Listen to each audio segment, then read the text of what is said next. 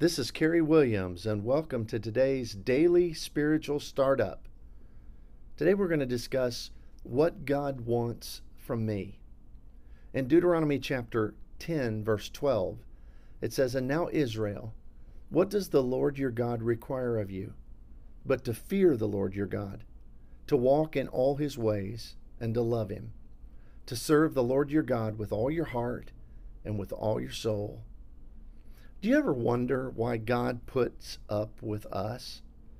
Why God has endured humanity throughout all these thousands and thousands of years? Through the years, people have made a habit of disappointing God. All you got to do is read through Scripture, and you're going to find that as a central theme that's woven through pretty much every book of the Bible. In truth, failure is our great art it is truly the only thing in which we consistently all excel. It doesn't matter if we're talking about the unfaithful Israelites and their thousand year flirtation with idolatry or our own individual struggles with sin. Our species is constantly breaking God's heart. And if we don't believe it, all we have to do is turn to the pages of Scripture where it tells us in Romans, For all have sinned and fall short of the glory of God. That's every one of us.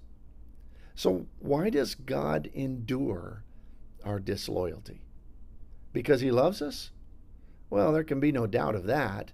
For God so loved the world that He gave His one and only Son, that whosoever believeth in Him would not perish but have eternal life.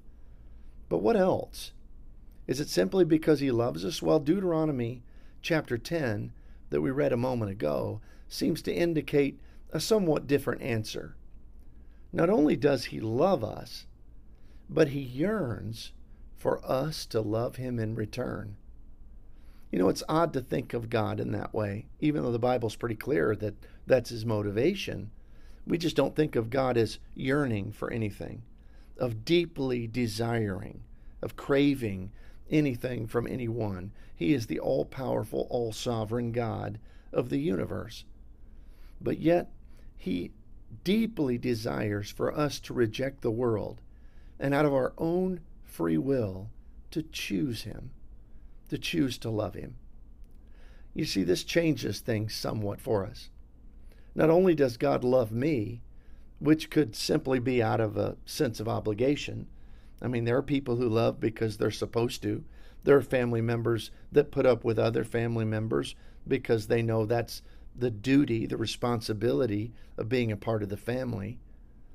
But God's love goes beyond that because of the fact that He doesn't love just because He must or because that's His nature or because He's obligated.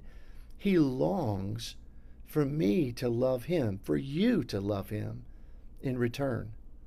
He wants to hear the words from our lips.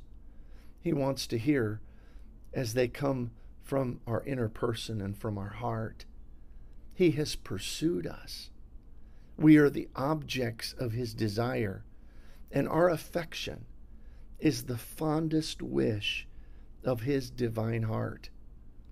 You know, we have to admit our own failure. As we said before, it's our one thing in which all humans, regardless of our different personalities or our, pers- our different talents or abilities, in which we all excel, which is we fail in sin. All have sinned and fall short of the glory of God. But we don't need to ever let that diminish our value, our worth, because we're worth so much in that God gave His Son for us. He has loved us, He has pursued us. And His fondest wish is that we pursue Him back, that we desire to draw close to Him. And all I can say when I begin to absorb that is wow.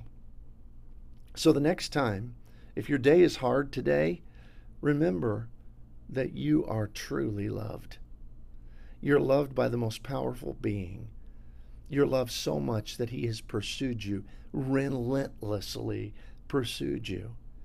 And he desires so much that you pursue him, that you choose to love him in return. Tell him that today. Converse with him. Pray to him. And I hope you have a great day in the Lord. And we'll see you next time here on our daily spiritual startup.